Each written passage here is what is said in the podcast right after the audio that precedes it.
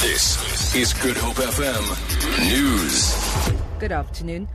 Police Minister Nathi Nhleko says the changes that are currently being made to the firearms legislation will go a long way to curb violence in the country. Nhleko was addressing the National Assembly when he delivered his speech during the debate on his department's budget vote. We are also amending the Firearms Control Act as a way of curbing the prevalence of gun culture and high levels of violence in our society. There are far too many guns circulating in our society.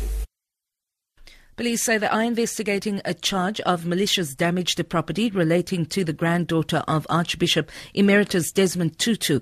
Tutu and his wife Leah laid the charge at the Milnerton police station following an alleged argument with their 30 year old granddaughter, Ziyanda Palesa Tutu. She allegedly damaged antique crockery worth about 50,000 rand. Police spokesperson Frederick van Wyk we can confirm that the malicious damage to property case was opened for investigation by the complainant against the granddaughter on Thursday, the 7th of May. Investigation continues.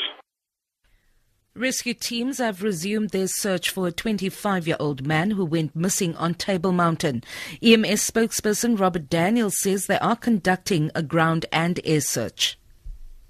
As reported yesterday, a search and rescue mission is still underway on Table Mountain after a 25-year-old man was reported missing on Tuesday evening. Police located his car at the end of Table Mountain Road yesterday morning and emergency medical services, various search and rescue teams, police and our own AMS helicopter are still assisting with the search.